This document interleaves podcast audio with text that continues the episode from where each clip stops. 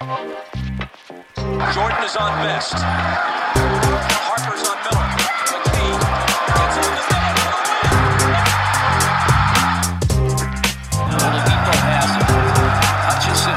Welcome to another edition of the Indy Cornrows podcast. I'm your host, Mark Schindler, and today got a just a quick hitter to cover last night's game before we get into a pregame for the Lakers that I did yesterday with Harrison Faigen of Silver Screen and Roll. Um, so obviously, Pacers lost 114-99 last night.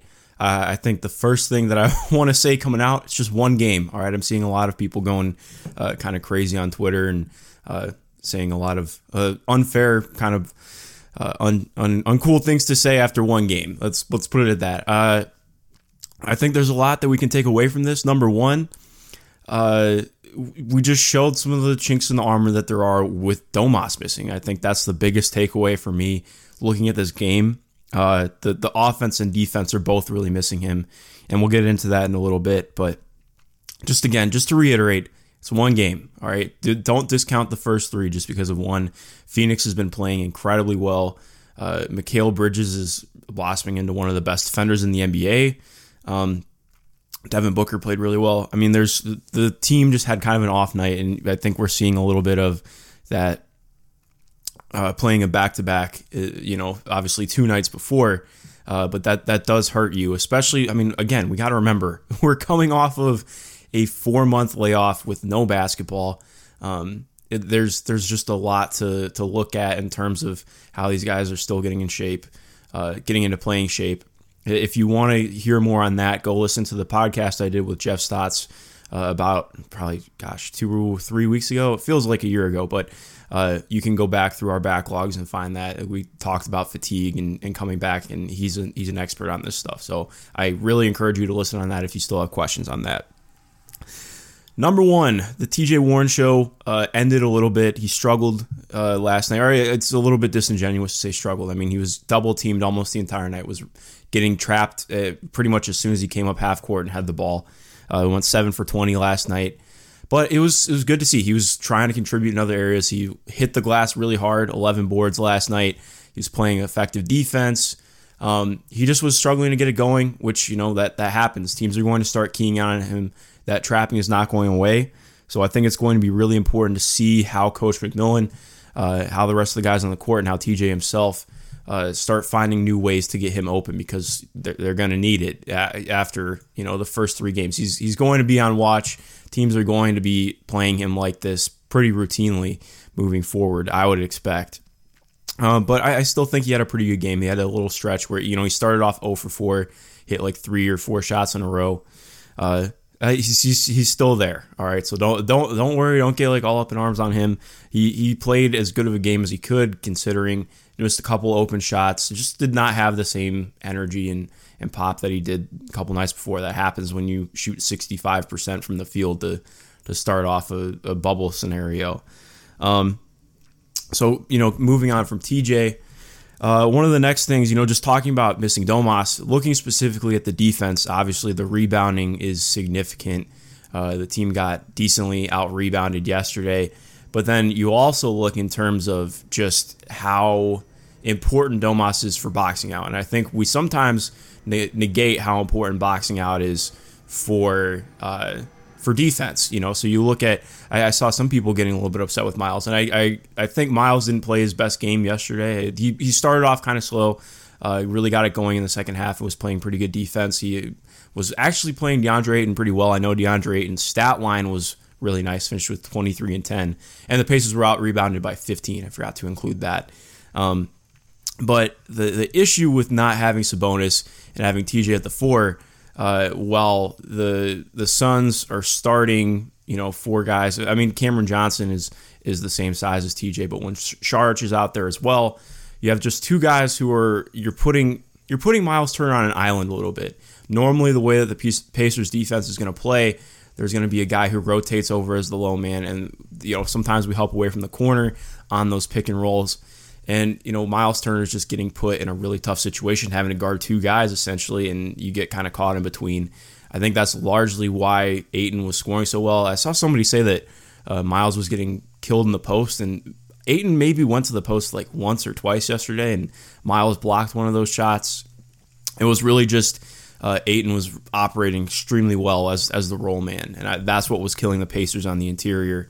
Um, Miles is great covering the pick and roll, but when again when you don't have that secondary guy who can help box out, um, it's a it's a huge dilemma. I mean, we had let up 12 offensive rebounds. Ayton had three of them. I believe all of them were putbacks.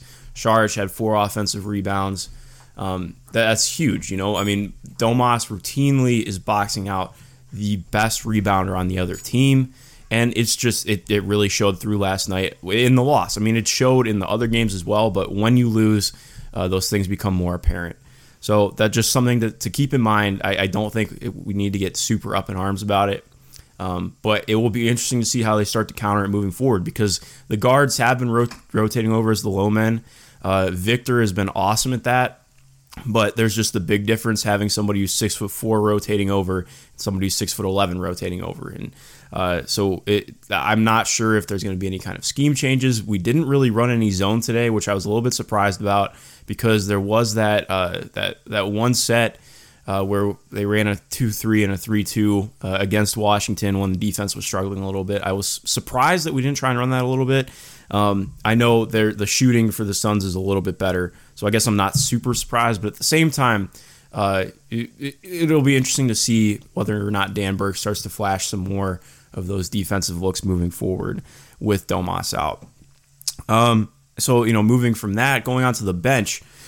The bench is still really struggling, and as was noted yesterday, they let up a massive run um, with a lineup that hadn't played at all this year. And I think that's something that's important to look at. I had somebody in my mentions yesterday who was really upset with Victor, saying that he let the team down and didn't uh, didn't play well. And I think Victor had a decent game yesterday. You can still tell he's just not fully there physically, and um, that's again that's not a knock on him.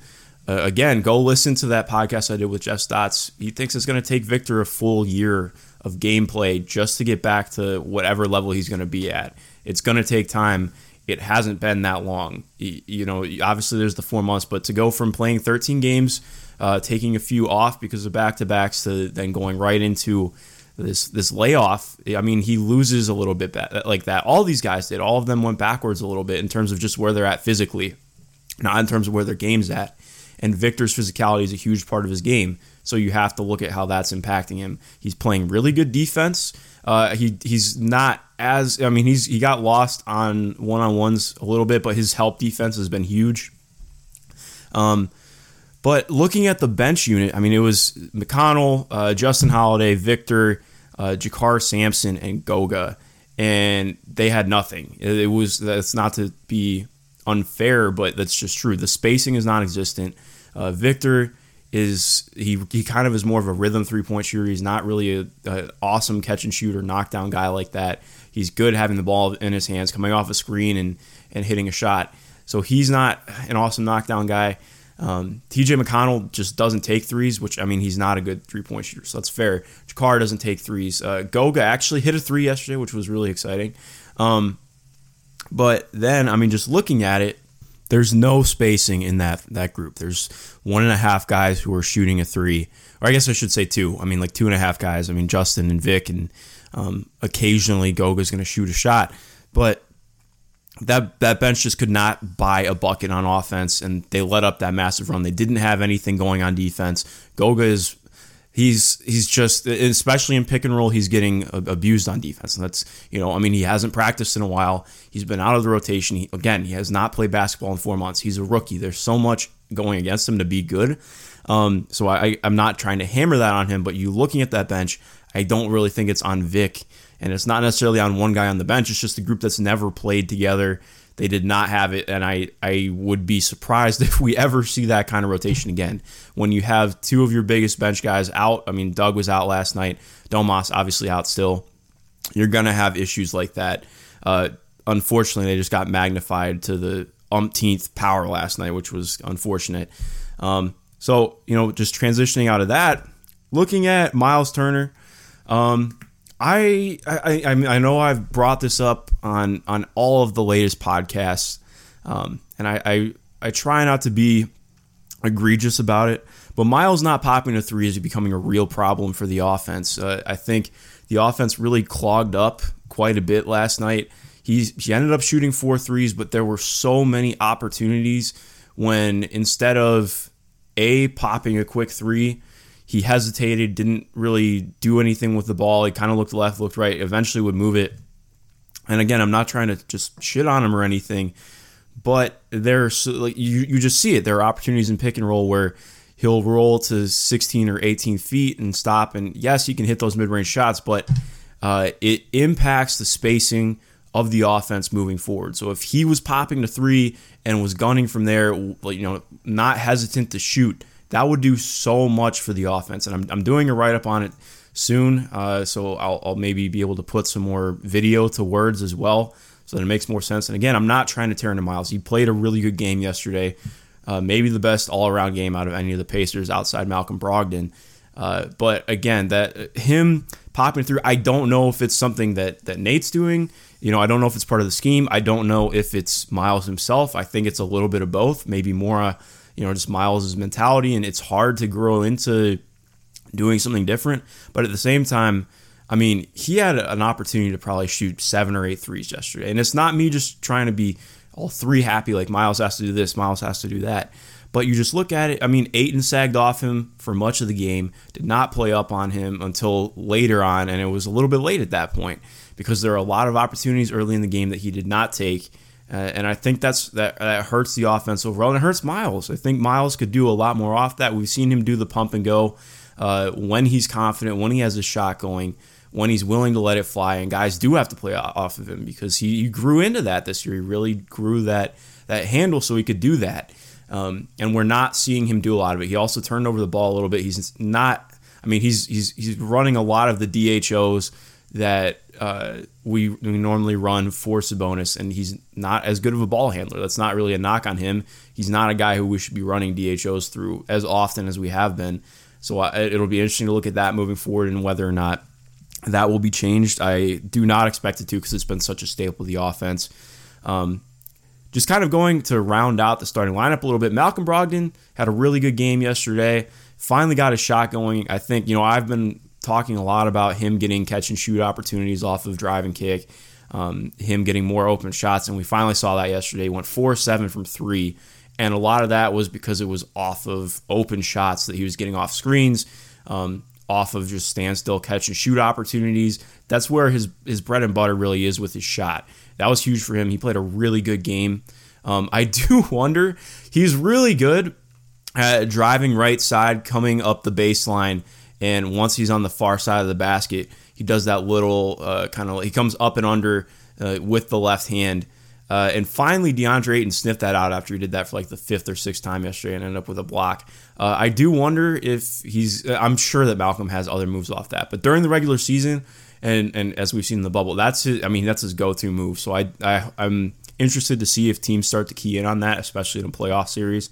Um, look for you know with this team potentially playing Miami in the first round. It'll be interesting to see in the two games next week uh, how they start to react to that, especially with a, a, great guy in the paint like Bam Adebayo. But Malcolm really had a had a had a very solid game. Uh, Aaron Holiday kind of was. I mean, he was decent today, three of six, but he didn't take it. He didn't take any threes. Um, his minutes weren't like super consistent or anything. I mean, he played 37 minutes. He was out there with the starters, but uh, what I mean by that, like he just wasn't consistently doing a ton in his minutes. He wasn't touching the ball a lot. Um, uh, the offense just seemed really stagnant yesterday. I felt like TJ was forcing it a little bit, and not in a bad way. Not like he was trying to be selfish. He just felt like he had to get going for the team, and that's true. I mean, the team really needed somebody to take over, and he wasn't able to because of the way he was being played. But at the same time, the ball's got to not stick, and you got to get the ball to guys like Aaron who can maybe get going for you. Just didn't happen yesterday. Uh, but overall, I mean, he played a good game. Good, good defense again. His defensive rotations continue to be stellar. Um, he, wasn't. He had a couple of, uh, errant passes that were a little bit uh, questionable, but for the most part, I thought he had a good game. Uh, considering you know like average to slightly above average game, his offense was just wasn't there as much as his defense was. Um, a, a, another thing, so when looking at the threes, the team ended up shooting 29, but again, uh, if you look, I believe it was the first half. Yeah, in the first half, the Pacers shot 10 total threes, which obviously on pace for 20, and you know that's that's not consistent. Like you're not always going to just finish with with 20 because of that. And as we saw, they finished with 29. But looking at it, the team was not trying to key in at all from three at the beginning, or I should say more was struggling to. I think they were trying to generate looks there, but they were having issues making that happen. But when you're not able to get that going in the beginning and you start just jacking them at the end to try and get back into the game, that's why the the the looks aren't as good, the shots aren't dropping as well. So it's it kind of feeds back into looking at this team needs to be shooting more threes from the get go. Um, and the offense just wasn't there. You know, it, it was it was struggling.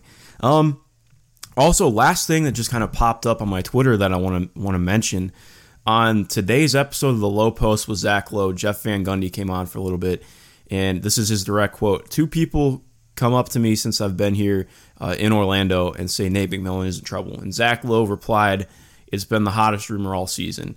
Um, so I think that's important to to mention and uh, and to look at. Um, I don't. I know that Pacers fans have a lot of mixed feelings about Nate, Nate McMillan. Um, I I think that he's done a very good job for the Pacers. Obviously, there are a lot of flaws in his coaching. I think that, but it's the problem is that the the flaws that he has are more noticeable than the flaws that he doesn't have. So he's he's great for the team culture.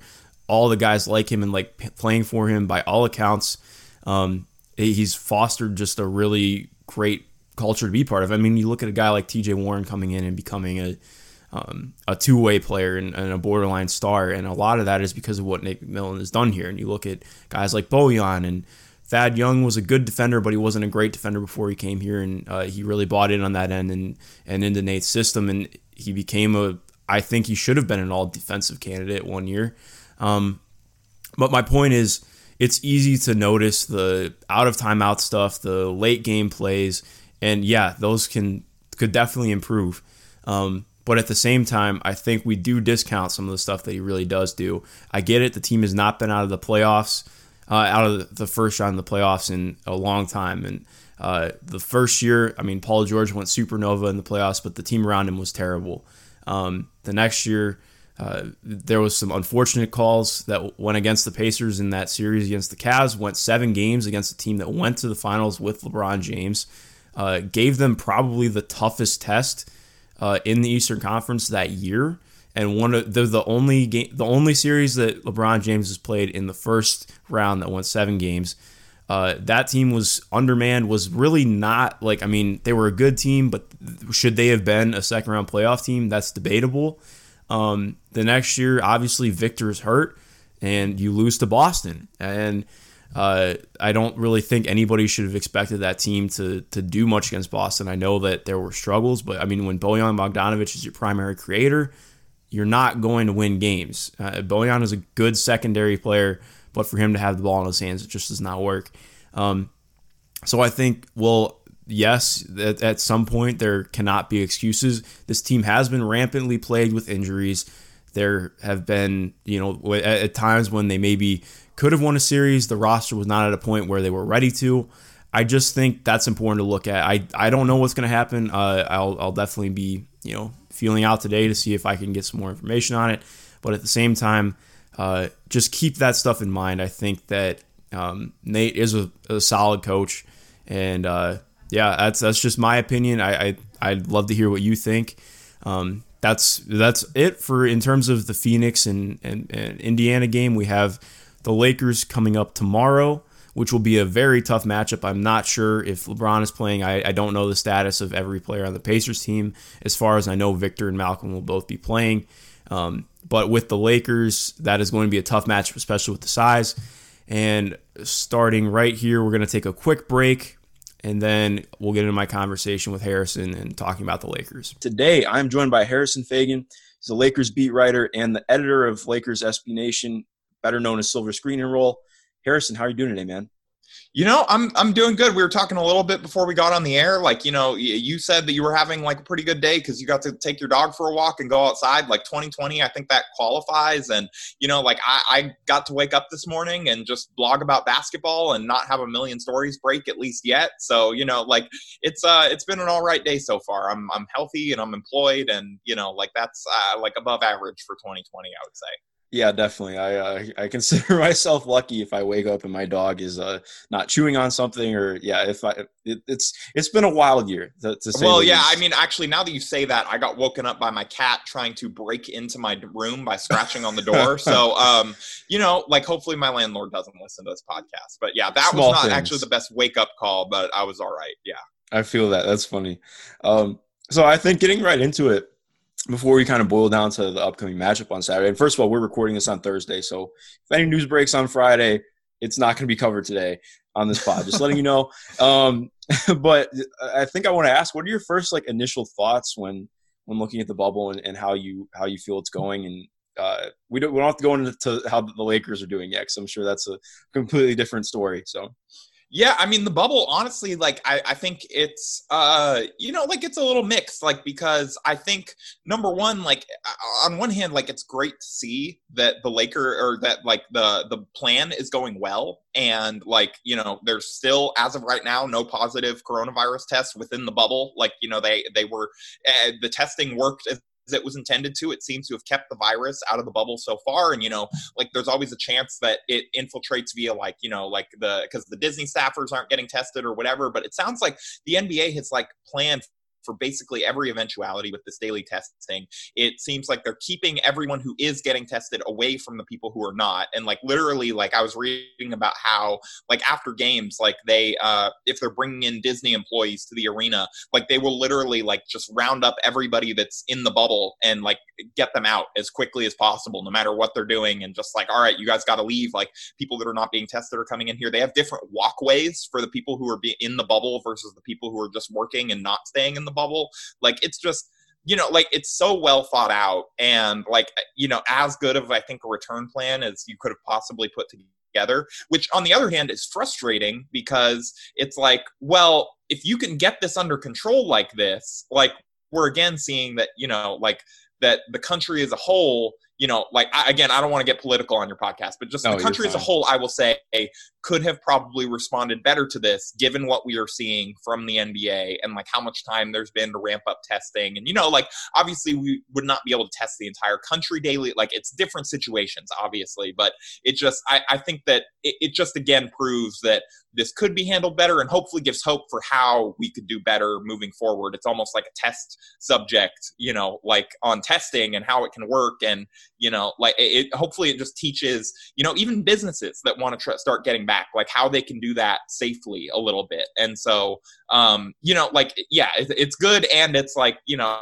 it's also a little sad that like it's uh, in florida where there's all these rising cases and nobody can get tested and you know at least the nba's worked a little bit to rectify that. But yeah i mean i don't know how you feel but it's just that's kind of all the places my head bounces around to with the bubble.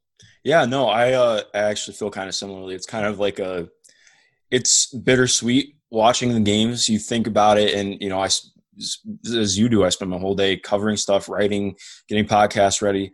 Um, and it's just a microcosm of kind of like you look at the bubble and you're like, wow, this is great, this is going really great, and then you look ten miles outside the bubble, you're like, well, this is going to shit a little bit.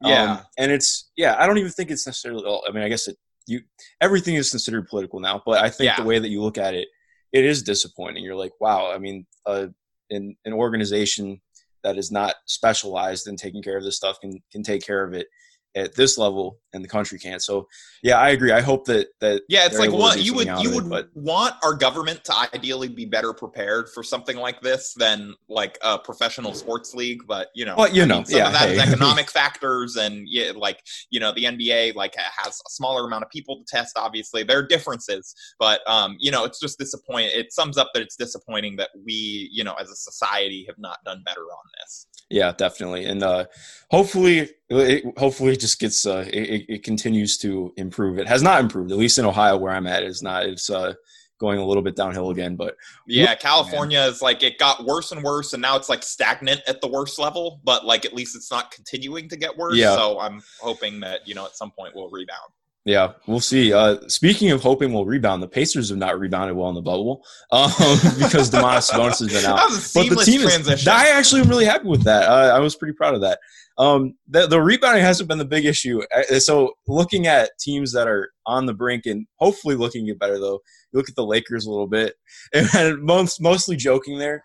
Um, but I do want to hear your thoughts on, on what the team's doing so far because just my personal view, obviously not talking to the guys on the team, but from watching all the games, I think it's more just. I mean, the the one seed is locked up. You're not trying to play LeBron and AD 40 minutes a night, and you're just looking at lineups and rotations. Obviously, you would prefer that they play a little better than they have. Like last night was the first time I've turned off a Lakers game in the fourth quarter in like a year. Um, so I'd, I'd love to get your insight and, and what you think is uh, what you think of what the Lakers are doing right now. Yeah, it, it's kind of wild. Like, it's not just like this is not, you know, everybody wants to chalk it up to just like lack of motivation now that they've chalked up the one seed. And like, I do think there's an element of that for sure.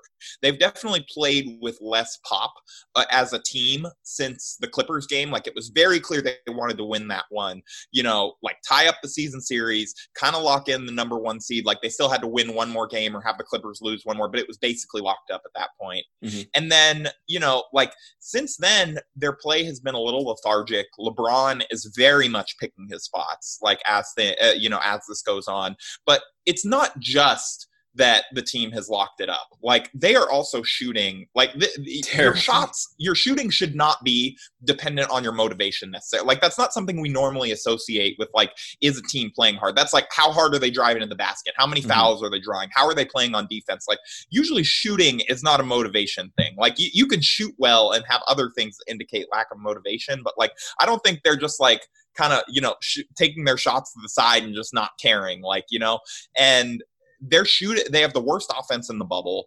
Uh, their three point percentage has dropped like I believe it's like eight percent so far. it's I was looking at this last night. Didn't Yeah, I it's- believe it's- last night was the worst shooting night? Uh, it was. I don't have. it like, was their worst shooting Yeah. night of the season and worst three point shooting night of the season. Yeah. Again, they have the worst offense in the bubble. Like this is beyond just motivation at this point. And I think you know there are a couple theories on it. Like I think for one, like this is a little bit more of an older veteran team. Their defense has actually gotten better in the bubble. Which you know if they're playing that hard on defense, like after four months off without you know, and this isn't a normal off season of like four months off where everybody can stay in an NBA gym, whatever. And like for a veteran team, it just may take them a little bit longer to fully get Mhm. their legs back from that. And I think you might be seeing that a little bit on their shots. And like that's kind of my theory on that, at least. Uh, in addition to like, I think there's a little bit of lack of motivation that's like helping. You know, they aren't like getting destroyed in these games. They lost like pretty badly to the Thunder last night, but like when they lost to the Raptors, that was a closer game than the final score really indicated. Toronto just kind of ran away from them in the fourth, but Mhm. for the most part, that was a pretty tight game. And then they obviously destroyed the Jazz and like won a tight one against the Clippers. Like I, I don't think that they're like I don't think this is unfixable, but it's definitely getting to the point where it's starting to be like slightly concerning. The starters have been really bad, and uh, like it's just I believe they're like a minus thirty three in net rating so far, and they've played like thirty more minutes total than any other lineup. Like the new look starters with Kentavious Caldwell Pope replacing Avery Bradley, like it just has it's not the way i'm sure that they wanted to start the bubble but it's also I- don't think it's something that's like not fixable especially because so much of it is just like you can literally just chalk it up to they are not making shots Yeah, yeah, it's interesting because LeBron is also finishing at the rim the worst that he has in a long time. And I know he was down a little bit this season, yeah he um, was but well, yeah, down like I think it was his third worst at rim finishing season. Uh, but yeah, it's uh, I I don't a I don't I don't know what your thoughts on it. I'm not in the Wash King variety. I, I don't really believe in that. I think he's looked incredible. Obviously, I mean he's, he's 35. Um, but no, I uh, it'll be interesting to see how they play against Houston tonight. That's gonna be a really tough matchup.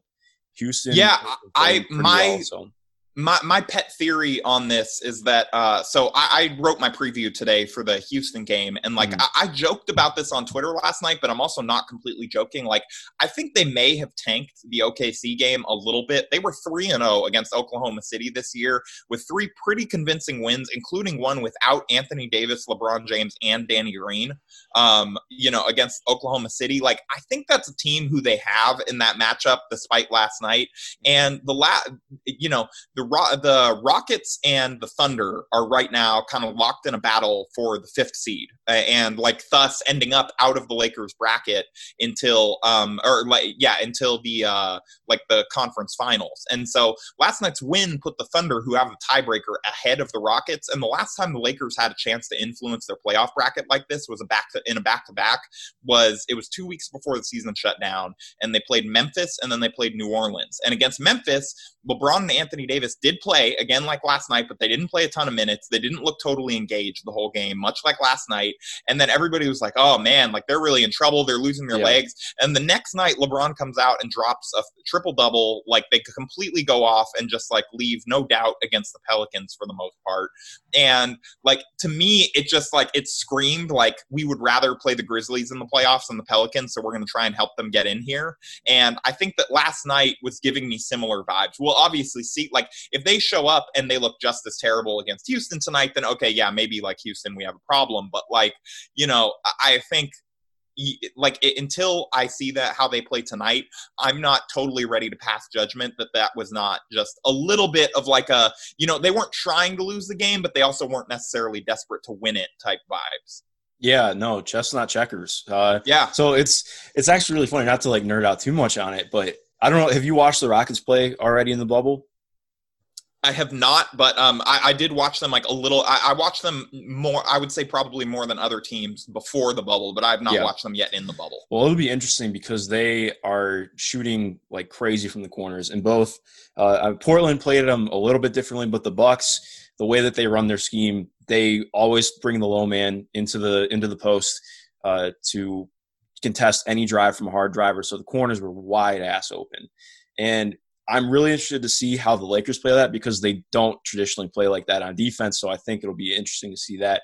And they lost to the Houston small ball lineup uh, early in the Yes, end. the, Some the of that same of the Houston small ball lineup. It was like the day after the day of. Yeah. the tra- it was the day after the trade deadline. I think. Like Yeah, and that was And- when everybody's like Robert Covington is a better rim protector than Anthony Davis, and well, well Yeah. obviously you know the the classic NBA Twitter takes. But yeah, um, I'm excited because I think the, Lakers are going to definitely come out with this one and just go come out swinging. And I, I love watching the Lakers play, so it'll be uh, it'll definitely be exciting. Yeah, I think I I'm very curious to see the outcome of this game too, just from like uh you know like state of the Lakers perspective and like where they'll be you know as they finish out the stretch run because like they only have a couple games left before all of a sudden like you're playing real playoff games and you you can say like they're gonna walk over whoever they play in the first round, but it's a lot easier to say that if they've shown like some signs of life other than that game against the Clippers and the Jazz. Definitely. Uh, so looking just you know more towards the the individual matchup that's happening on Saturday, uh, I want to hear what are your thoughts on the Pacers? Like if you have any, I don't, I don't know. It, it totally depends. Um, but I'd, I'd love to know what you're thinking of the Pacers. You know, maybe before the bubble and where you're at with them now, uh, just kind of from afar. Yeah, to be honest, I have not like I was so I was busy like you know I was off yesterday and then I was busy getting ready for the Rockets game today, so I've not dug in a, a ton on the Pacers yet and like the, how they've been in the bubble beyond like you know the T.J. Warren, you know like his uh are we calling it like Warren Sanity? Is there like a Linsanity name for it? Uh, I saw he's- somebody say T.J. Quarantine. Uh, That's pretty good. I haven't seen that one. He has been uh, monikered "Filthy T" by Pacers Twitter, so we'll uh, we'll see if that sticks. I'm not the biggest fan of that one, and I have a feeling TJ is probably not as well.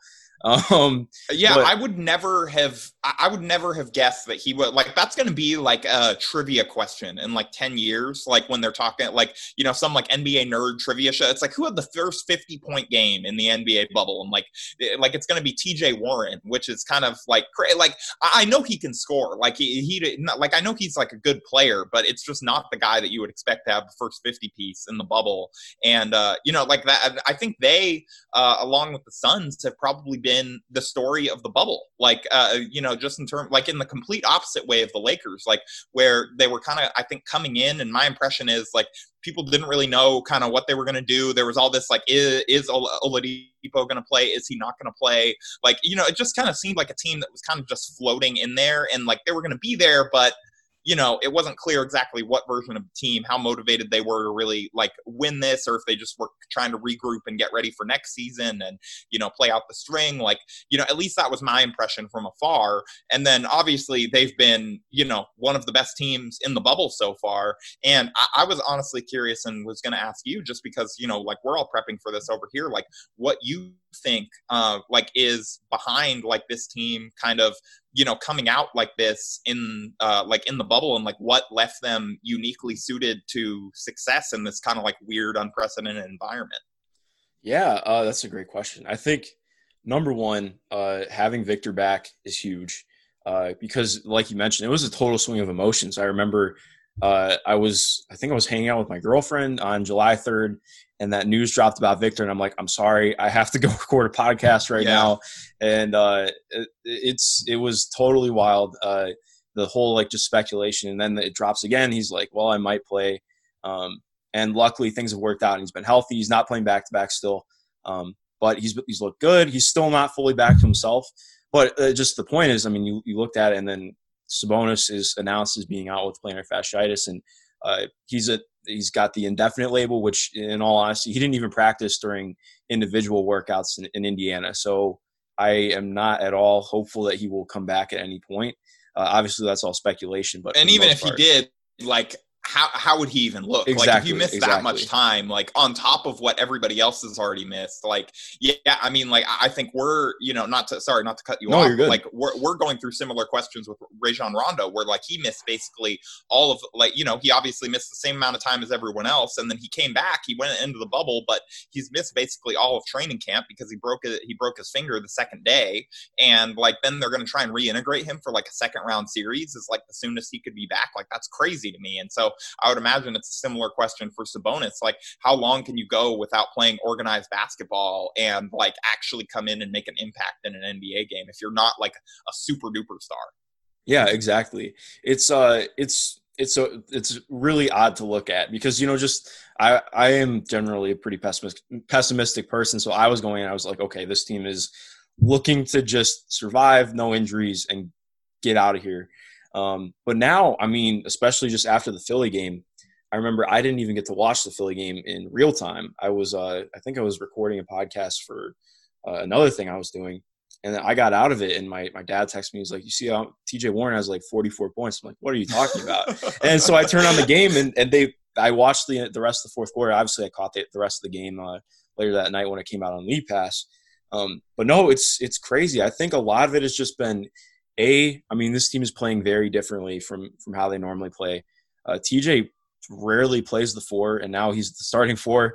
Um, the spacing is completely different, and it's not even to say that they're better with without Sabonis. I think it's just that's what I was going to ask. Yeah. Is that a Sabonis There's, thing? Because we're kind of seeing a similar thing with the Spurs, where LaMarcus mm-hmm. Aldridge, like this guy that you'd consider one of their better players normally, sits out, and all of a sudden the team's playing smaller and they look a lot better. Like I, I think sometimes that stuff is like prone to small sample size, where mm-hmm. like yeah, I mean most small units are going to look better at first. But then what happens when the smaller guy runs out of energy to defend bigger players? Like, you know, do you see some ill effects from that down the line, like type of thing? Yeah, it's interesting because there I've seen people like posit that online the team's better without Sabonis. I actually had somebody ask me yesterday if, if I thought that this was like grounds for being able to break up the quote unquote twin towers with him and Miles yeah. Turner. I was like, it's been three games. We need to we need to hold it a little bit. Um, I think I'm hopeful that they'll continue to play well because there have been some really positive signs. They have the sixth best offense in the bubble currently, as of I think it was yesterday. So it probably has changed slightly, but um, I mean, yeah, just the driving lanes are completely open. Uh, normally, it's a lot of the elbow dribble, dribble handoffs and and and plays run through Sabonis, um, but now it's just completely drive and kick, get the ball open to as many open shooters as possible. They're close to leading the league in passes uh, in the bubble. And it's just been really awesome to see. The defense has been pretty solid, but the rebounding is something I'm worried about, especially against the Lakers. I well, mean, yeah, against, that's what I. Yeah, I, I was gonna say that was gonna be my next point. My next like kind of thing was like you know you're talking about the benefits of playing small, and I'm thinking about like how does this what does this mean for their matchup with the Lakers and how they match up with them. Like I think there is going to be an interesting philosophical like we're going to get some answers on you know like the pacers i think and like how you know tenable this small ball is against a team that's like a little bit bigger. I mean obviously the sixers are a big team too and like they they, they did all right against them. Um but like the lakers you know they have you know, to I think some criticism from fans and like they, uh, you know, obviously when it looks bad when you have two big men in there, it looks really bad. And so like it's an easy thing to criticize and kind of get confirmation bias about of like, oh, they're missing threes. It's because JaVale McGee is out there and like they don't have enough shooters on the floor and the spacing's cramped and whatever. But when it works and the Lakers have won, you know, they, have won 50 games this year, 51 games. Uh, I've, I've blanking on the record off the top of my head, but um, like the Lakers have been really good this year, and they've started two big men that entire time. And like part of that is just it's not even just in traditional ways of like that you think about having two big guys and how that advantages you in terms of like offensive rebounding and stuff like that and pushing guys under the basket and getting putbacks. Like there has been some of that, and there's also been some of like JaVale McGee and Dwight Howard like getting to take advantage of easy putbacks because you know the defense is crashing in on AD or they're crashing in in on LeBron and trying to stop them from getting a layup. And then all of a sudden, like, eh, you know, Dwight Howard or JaVale is open for either a lob or a very easy putback on the other mm-hmm. side of the basket.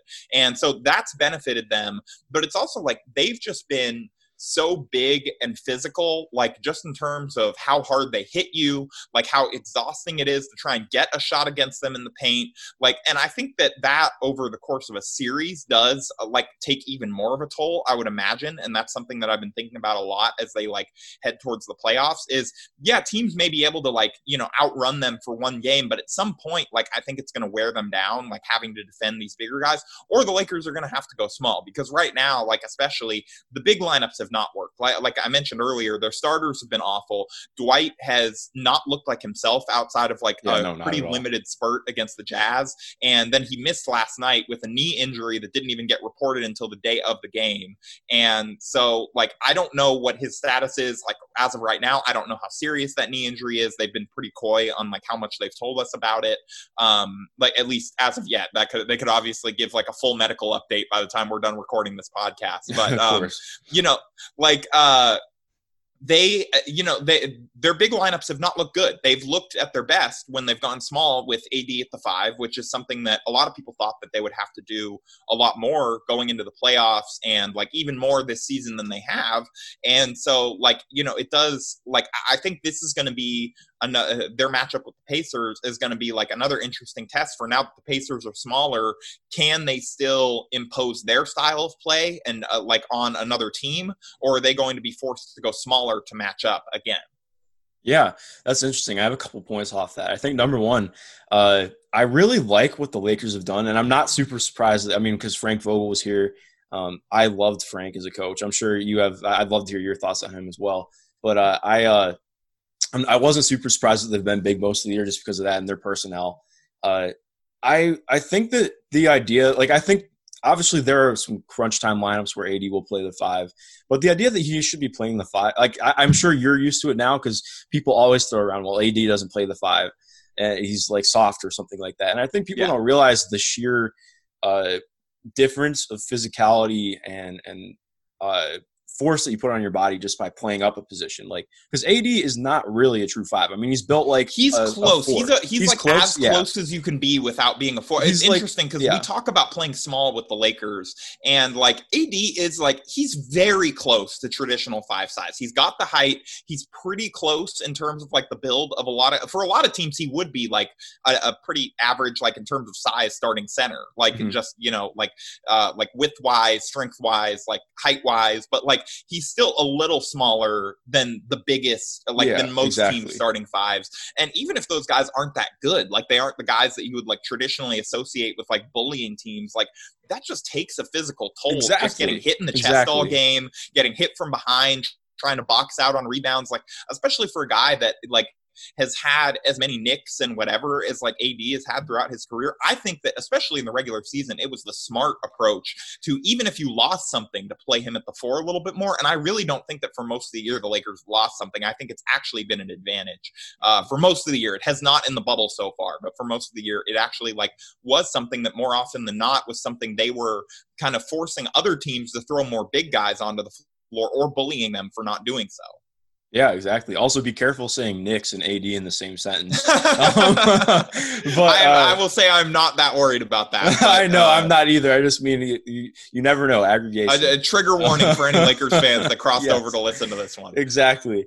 Um, but no, like especially what you're talking about with forcing teams to play their style. That's something I'm really worried about with the Pacers because right now they're running one and a half big men. like uh, they have Miles Turner and he's solid. Uh, he struggles sometimes defending really awesome post up players because he doesn't have a lot of lower body strength. Or The good news is the Lakers don't have any of those, so Yeah. he should be Like, all right. That's something I'm, uh, it, but I will be in- interested to see if Anthony Davis tries to just go at him because if you can get Miles in foul trouble, then this team is in trouble. Because you look at the matchups and the lineups. I mean, I I presume Miles will defend uh, AD, but then who the hell is defending JaVale McGee? Um, because I, I, I mean, I, I'm just going to be honest. TJ Warren is not big enough to defend JaVale McGee. I think that there's potential that uh, maybe JaKarr Sampson will be in the starting lineup because the, I mean we haven't been running like that, but uh, even then JaKarr Sampson's six seven, like 220 pounds against seven foot 270 JaVale McGee. Like that's and JaVale can if he's got a matchup against somebody who's way smaller than him, he can bully them in the post. Like he's good enough to do that. Um, and then or at least like on the offensive glass, Yeah, like getting opportunity, like freeing himself up vertically for lob, Mhm. stuff like that. Like he, he's been he's more good at that. Kind Like the Lakers very rarely post up JaVale McGee because that's just not super his game. Like they do Yeah. give him a couple like token kind of. he's been trying the skyhook. I, Yeah, he he's got- you know yeah. honestly, it was funny. He uh he got like a Yeah, he got the video or book book or some kind from Kareem on like the skyhook, and you know we were all joking about it going in, and then he actually started trying them in games, and it's not gone super well so far. Yeah. But uh, you know maybe maybe maybe India the Indiana game is the breakout for the JaVale skyhook experience. I don't know, man. We'll see. It seems possible, but I, that's because what I'm looking at right now going into this, I think uh, I would bet TJ ends up getting the matchup on LeBron because there's nobody with the same size who can go up against him. Um, Two of the best and- wings in the bubble, like uh, Exactly. TJ Warren and, And TJ is a very solid defender. He really amped it up. I mean, he was not a good defender in Phoenix, um, but he has really become a quality defender with Indiana. But LeBron is It's going to be a interesting how matchup. players usually get better after they leave Phoenix, but uh, you know, other than the Yeah. undefeated like start in the bubble. How we're just uh, throwing hooks left and right to teams with bad ownership. um, but yeah, no, it'll be interesting. I think our guard play is the one thing I am excited about. I mean, I think Danny Green will be a tough matchup for whoever he takes. I don't know if he'll take Victor because normally he doesn't take like the he doesn't normally take the quicker guard, right? No, he's Yeah. he and he's not a very good man defender Mm-hmm. anymore. Like he's a very very like he is like to the point of like being like almost criminally underrated. I think as a help defender, like he Mhm. just has great instincts there. Like he's pretty good at chasing guys around, like off screen stuff like like he's good at everything but guarding his man straight up, like on Yeah. defense. He's probably one of like I know this is going to sound like hyperbole, but he's like literally one of the best transition defenders in league history. Like as a guard, he's just like incredible at getting in front of guys, like you know, blocking shots, affecting shots, whatever. Like it's just this weird, like r- almost Rain Man esque skill that he has, where he's like one of the best in the league at just like stopping transition opportunities, like by himself. And uh, but yeah, he's not like a man. Like I would, I would highly doubt that he gets. Uh, that would probably, I will say that's probably going to be KCP, and I don't know how well that will go either. But he's a little bit better suited for it. if KCP is still in the starting lineup and it's not out. yeah, because he got did he get injured last night? I know against the he Thunder. did get he hit. banged He took a little shot to the ribs, but Mhm. KCP, all, like he literally has not missed a game in a Laker uniform. And uh, other than uh, he has not missed a game for health reasons. I, he missed Yeah, a I game. He missed say, yeah. games for uh, you know the uh, the the. The, the jail experience a couple years ago and uh but like he has not missed a single home game or like a single game for health reasons and he basically always suits up and so i would expect him to play the starters have just been so bad that i don't necessarily know if i expect him to be in the starting lineup Yeah. Okay, that would be interesting. Um, but yeah, so I think that's where maybe the Pacers will have an advantage in guard play. Uh, I mean, Malcolm Brogdon is one of the best drivers in basketball. He's not one of the best finishers in basketball, but in terms of what he gets out of the drives, he's really good at. Um, but yeah, I mean, I'm really just hoping this team jacks from three because I think that's the only way that uh, they're going to have a great chance against LA. Because I think the rebounding is going to be even tighter, uh, and by tighter I mean even worse uh, than it was against Philly. And against Philadelphia, I believe this team got out rebounded by 29. Uh, so That is kind of astounding. Yeah, I would Yeah. say that's a red flag. and the going team won. the So that's why I'm Yeah. like, I'm pretty uh, like I, I hate saying worried or concerned or whatever, just because it's you know it's basketball. But um, yeah, I do think that is a definite concern uh, heading into this game. Yeah, I think the Lakers obviously like that. They, you know, probably like if we're going like down the matchup card, like that's probably check like advantage Lakers. But the three thing is real. Like unless they're three point, like unless they're three point shooters, uh, like get back to like just league average. Like they've like they haven't even been close to that. Like, and if they can't, then at some point, like you're not even just playing against your opponent, you're playing against math. Yeah, and like math is kind of undefeated. So like mm. I think like their their three point shooters are gonna have to at least get back to like being at least passable or a little bit to it because otherwise like you know they can out it's like philly did like they can out rebound all they want but like if they just can't hit any threes like at some point the three is worth more than two and the if the pacers are hitting a bunch of threes then like it's just, no matter how dominant you are in the paint it's just going to be hard to keep up with that unless you're just you know getting fouled all the time or whatever like and you're able to impose your will that way or you're just getting layup after layup after layup and it's just so much more efficient than the threes that you're able to, you know, make things work. But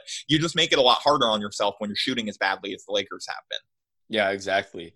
Um, and it's funny because the Pacers have really experienced that because going into uh, this bubble experience, they're 30th in the league at three point attempt rate. And now we're at 11th in three point attempt rate, and it's just night and day. And uh, granted, that's 11 out of 22 teams, um, well, we're tied for 11th. At least that was the other day we were tied with Thunder. But even um, still, even if it was middle of the just, pack, so like you're so 15th of 30, like like that's still you know like uh, like that that's still a massive improvement over 30. Exactly. Like, and so we've seen that. I mean, if this team shot the amount of threes that we normally do against Philadelphia, we lose by 15. Like it's yeah. that simple. Um, but yeah, I mean, overall, I'm really excited for this matchup. I will be honest, I'm not anticipating Pacers win. Um, but I especially, I think what I'm looking at is if the Lakers don't shoot well again against Houston tonight, then I am not excited for how they shoot against the Pacers because, again, like you said with math, it's undefeated, and so the numbers do come back up eventually and balance out. So it'll. Uh, you would think, but I think right now there are real physical, real like this is mm-hmm. not just like an aberrant, like you know, like like Danny Green has become like kind of the poster child for this among Lakers fans this year. Of there'll be games where he goes five of six, and then he'll go one of six, and like that's just averages and math, and that's how math works. But like yeah.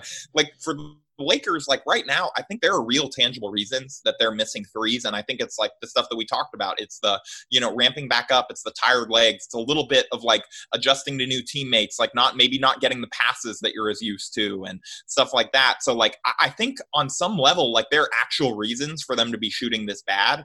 And so, like, that, you know, that may not just bounce right back. Like those are things that have to be figured out before they can get it back. And again, like I may look like an idiot if all of a sudden they shoot 40% tonight against uh, against Houston or something from 3. But because at some point you would think they will figure it out and they will mm-hmm. pop again. Like, you know, they don't really sound worried. Anthony Davis literally said he's like at some point we're just going to hit 20 to 25 threes and people aren't going to talk about this anymore. I'm hoping it's tonight like, and not on yeah, Saturday. yeah, I don't I don't blame you uh, cuz they're when they're hitting their threes they're really dangerous. But yeah, I mean, I would I would still like say, you know, the Lakers will probably win this one. Like mm-hmm. I, I mm-hmm. think I like this matchup for them. But again, like if they like do not come in with the requisite effort or engagement or they just keep missing threes like you know this could get interesting really quick especially with you know you mentioned like the guard advantages that the pacers have the lakers you know did not do well against quick guards even with avery bradley and like you know with him out like they've really struggled against these quick guards so far in the bubble and you know like that could potentially be an issue at some point. Yeah definitely. Uh, we have a, a lot to look forward to man. I'm really excited. Uh, so you know kind of uh, in closing a little bit what do you what do you what do you have coming up this weekend? Obviously you have you have your wedding coming up this weekend which that's really exciting Yes. Uh, do you have any like projects or anything coming up too, or like what what all are you looking forward to the next? No, I mean to be honest, today is my last day on the clock before mm-hmm. I uh before I like go finish getting ready for uh for like a wedding ceremony and stuff for a quarantine wedding. So mm-hmm. um you know like I uh yeah I mean the the last big thing I imagine unless something crazy comes from tonight's game uh was the uh like kind of look at the Lakers offensive struggles uh so far. You can look at that. That's on silverscreenandroll.com. Like you can find all of my work.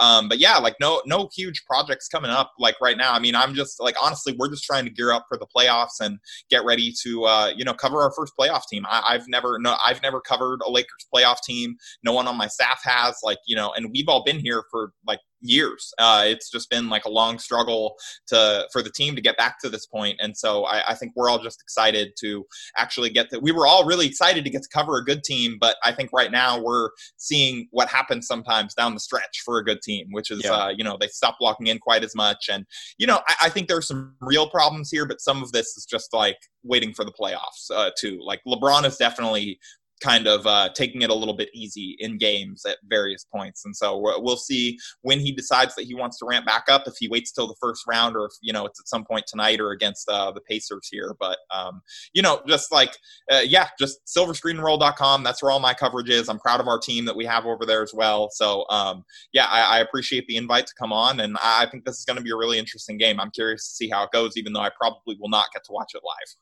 I'm excited as well, man. Uh, Harrison, thank you for coming on. To everyone listening at home, please be sure to rate and review on Apple Podcasts. Check us out on Spotify and uh, go and read us over at indycornrows.com. Have a good rest of your day.